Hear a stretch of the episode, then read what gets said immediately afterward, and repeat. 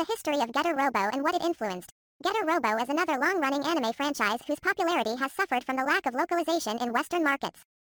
Knowledge of it has been spread through word of mouth for years, but I doubt many people have heard of Getter Robo until the announcement of the currently airing Getter Robo Arc anime. Getter Robo Arc adapts the final, unfinished Getter Robo manga story which brings about its own curiosity for fans of the franchise.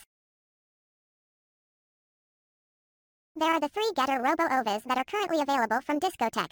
Getter Robo, Armageddon, 1998, Shin Getter Robo vs. Neo Getter Robo, 2002, and New Getter Robo, 2004.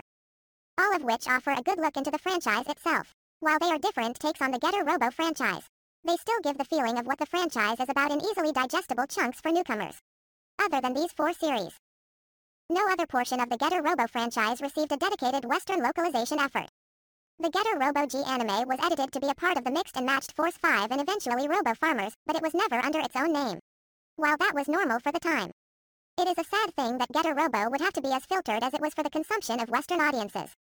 Especially since Getter Robo is one of the few progenitors of mecha anime as we know it today.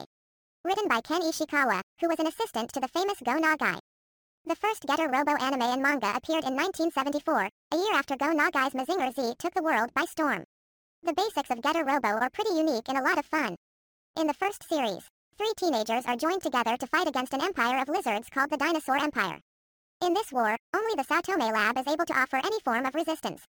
Trouble martial artist Ryoma Nagare, young criminal mastermind Hayato Jin, and judo expert Musashi Tomoe are the chosen pilots of different functions of the Getter Robo. Ryoma is the lead pilot and takes control of the Getter 1, Hayato controls the Getter 2, and Musashi is the pilot of the Getter 3.